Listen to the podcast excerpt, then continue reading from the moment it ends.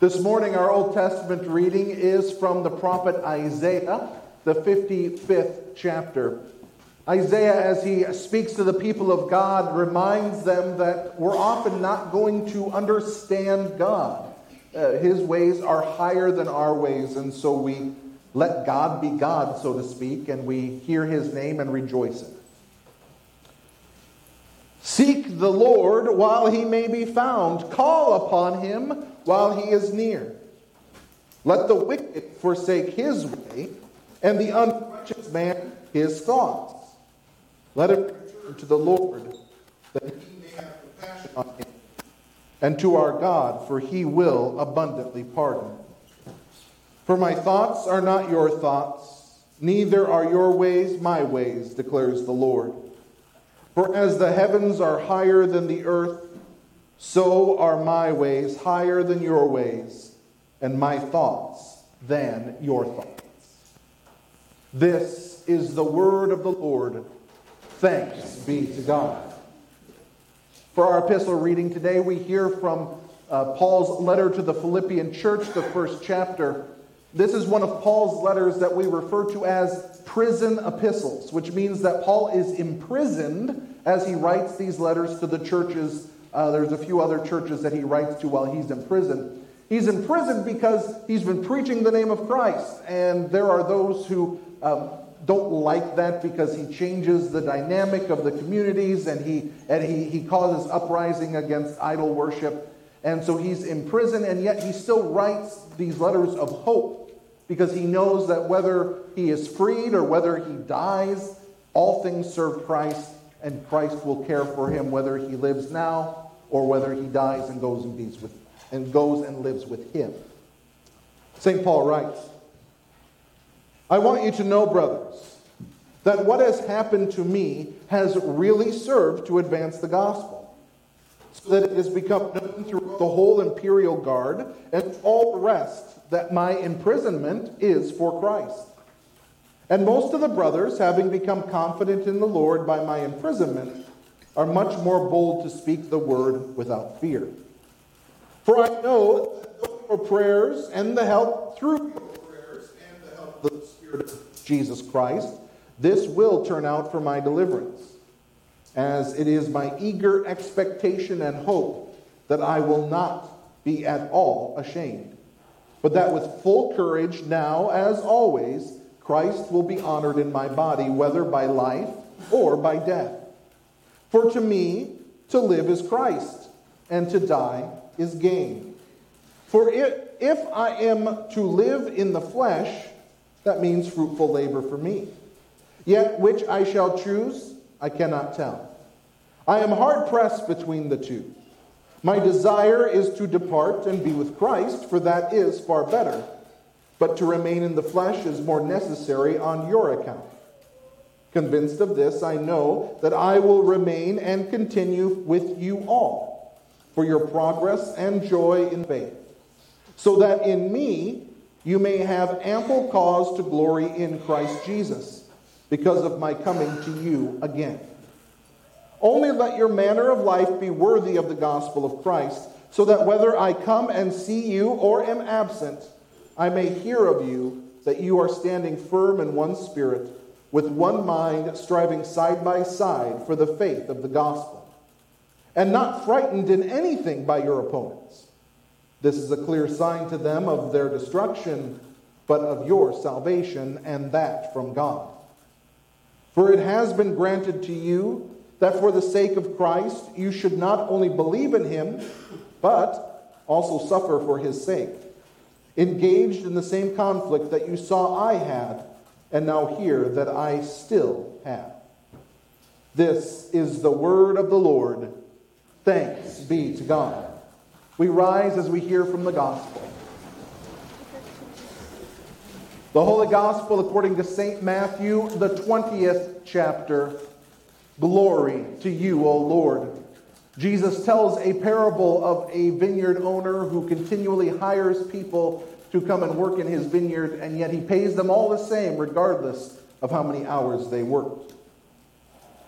Jesus said, The kingdom of heaven is like a master of a house who went out early in the morning to hire laborers for his vineyard. After agreeing with the laborers for a denarius a day, he sent them into the vineyard. And going out about the third hour, he saw others standing idle in the marketplace. And to them he said, You go into the vineyard too, and whatever I whatever is right, I will give you. So they went. Going out again about the sixth hour and the ninth hour, he did the same. And about the eleventh hour, he went out and found others standing, and he said to them, Why do you stand here idle all day? They said to him, Because no one has hired us. He said to them, You go into the vineyard too. And when evening came, the owner of the vineyard said to his foreman, Call the laborers and pay them their wages, beginning with the last up to the first. And when those hired about the eleventh hour came, each of them also received a denarius. each of them, they received a denarius. Now, when those hired first came, they thought they would receive more, but each of them also received a denarius. And on receiving it, they grumbled at the master of the house, saying, These last worked only one hour, and you have made them equal to us who have borne the burden of the day and the scorching heat. But he replied to one of them, Friend, I am doing you no wrong. Did you not agree with me for a denarius? Take what belongs to you and go. I choose to give to this last worker as I give to you. Am I not allowed to do what I choose with what belongs to me? Or do you begrudge my generosity? So the last will be first, and the first last. This is the gospel of the Lord. Praise to you, O Christ. Grace, mercy, and peace be to you through our Lord and our Savior Jesus Christ. Amen. I think everyone knows what it feels like to be the new person. Whether it's starting at a new school when you're young or going off to college, whether it's starting a new job and being the low person on the totem pole, maybe moving into a new town or community, even a new church. When you got married, being the new relative. It's not easy, is it? It's not easy to be somebody on the outside trying to break in to a community or a group that already has history, a group that already has understanding, a group that already seems to already be complete. It's not easy to break into organizations, groups, and communities because when we've spent a good amount of time belonging to a group, it's easy to become insular, to become insulated to not desire things from the outside to come in because if things from the outside come in, it might change the nature or the makeup of what we got going here. And so it's a fish out of water feeling that a person has as they reach out and try to become part of something that's already established. Because each group has its own history, its own memories, the things it talks about, its own slang and vocabulary. It has its own rules that, that sometimes are spoken, but sometimes they're not. I think most of us at times have been on both sides of this struggle. We've been the new person, uncomfortable, unsure, trying to figure out what's going on. And we've also been the, the person who's an established member of a group. We're comfortable with the way things are, and we're not necessarily looking for change. Unfortunately, this can happen within our churches, and I would say churches are probably one of the most stereotypical places that it does happen because a church is about acceptance of God's people of sinners in need of forgiveness. But after we've spent years of putting an offering, years of serving on boards, maybe teaching Sunday school, years of taking our time to build up our church, we begin to feel an ownership of it. Not that that ownership is wrong. I, I think it's, it's a very healthy thing to feel ownership of your church and, and to say, I want my church to, to grow and to thrive. I want my church to survive in this world. But it makes it difficult for a new person to come in and be a part of a congregation. Even more so, you know, the church doesn't function, or it shouldn't function, the same way the rest of the world does.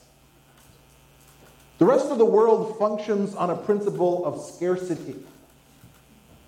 We have only so many resources and we need to allocate them. That's called economy and economics, and we're not going to get into that. But the general idea being there's only there is a finite number of things and we can only divvy them out so much. But what the church has is an infinite amount of God's grace, an unending amount of God's love and forgiveness, and it can be and is given freely. That's why Jesus tells this parable today of a, of a master of a vineyard. Now, Jesus is not giving economic advice here. Please note. He's not saying this is how a business is run. In fact, it is it sounds a ridiculous way to run a business because it is, but it's how God works. The master of a vineyard hires laborers for his vineyard, as you would expect anybody who has work to be done. And he offers them a fair wage, a denarius a day. And throughout the day, though, every few hours, he goes out and he grabs a few more and he grabs a few more. The way that they, they tell time in those days was that the first hour of the day was the day of the, mo- the moment of sunrise, and the twelfth hour of the day was the moment of sunset. So as, as this parable goes around along, it says, you know, uh, the third hour he saw others standing idle in the marketplace, and to them he said, Go to the vineyard, and whatever is right I will pay you. And then the sixth hour and the ninth hour. So the day is progressing, and he goes all the way to the eleventh hour with only one hour of work left. And he says, You go into the vineyard too. And when the day is over, he also does something that is not customary. He doesn't pay those who came first, he pays those who came last, and he gives a full day's payment to the workers who worked only for one hour. Understandably, if thinking in the way this world works, those who worked for 12 hours thought we should get more. And when those hired about the 11th hour came, each of them received a denarius. Now, when those hired first came, they thought they would receive more, but each of them also received a denarius. And on receiving it, they grumbled at the master of the house, saying, These last worked only one hour, and you have made them equal to us, who have borne the burden of the day and the scorching heat. But he replied to one of them, Friend, I am doing you no wrong. Did you not agree with me for a denarius? Take what belongs to you and go. And here's the crux of, the, of why the, the master does what he does. I choose to give to this last worker as I give to you. Am I not allowed to do what I choose with what belongs to me, or do you begrudge my generosity? So the last will be first, and the first last. You see, the way of the world is when you have work that needs doing, you hire somebody to do it. But the way the master of this vineyard works is he hires people not to get his work done, but so that he can give his generosity. So that he can provide for those who need providing for. And that is the way God works for us. He doesn't call us because God has a certain amount of work that needs to be done. And if you just get it done, I will make sure you get paid back. He hires us as his people. He gives us faith in him because he wants us to enjoy his riches, to enjoy his treasure, to enjoy his grace. The grace that is literally undeserved, unearned love. a love that comes to us freely and abundantly and unlimited from the cross of Christ. We don't need to keep a tally in order to see how much God owes us. We don't need to keep an attendance sheet to figure out whether or not our mansion will be bigger in heaven than somebody else's. We don't need a ledger of goods and bads that we have done. God provides his forgiveness without reservation, without prerequisites, without a certain amount of time needed to put in to receive his love. So, what God offers to us, what God gives to us, is a complete and utter and unending and unlimited forgiveness and grace, whether this is our first hour here or whether this is our hundredth year worshiping Him. He receives or He gives to us, and we receive the same thing. Now, to the world, this doesn't look right. Because we've all seen those, those pay schedules. You've been here for a year, you receive this amount. You've been here for 15, you receive this amount. Or if you're a part of an organization, you've served here for so long, you, you now achieve this rank, or you're part of this organization, and that's how the world works, and so it should. But that's not the way God works. In fact, did you hear that when Isaiah spoke the words of God to people? He said, For my thoughts are not your thoughts, neither are your ways my ways, declares the Lord. For as the heavens are higher than the earth, so are my ways higher than your ways, and my thoughts than your thoughts. And we need no more proof than that, than to look at the cross and see what God's idea of victory, what God's idea of salvation is, looks utterly foolish to our world. The idea of a bloody and beaten Son of God hung upon a cross, dying, doesn't look like victory at all. But what he does there is declares victory over sin, death, and the devil as he receives the entirety of the punishment we have deserved, as he receives the entirety of the damnation we've earned, what we truly have earned not God's grace, but God's wrath. And he visits it entirely in his own Son so he can give us the grace earned by Christ. So he can give us the forgiveness that comes without limits. The forgiveness that comes to the first and to the last. The forgiveness for those who have spent years and years and years in His Word and those who have heard it now. We have a hope that it's not about the work we've put in, but it's about the work that He's completed. That He has died and rose again for you and for me so that we could live in His grace, unlimited, unfettered, and without any kind of merit or worthiness in me to gain it. So we rejoice and know that the Master has not called us because He needs us.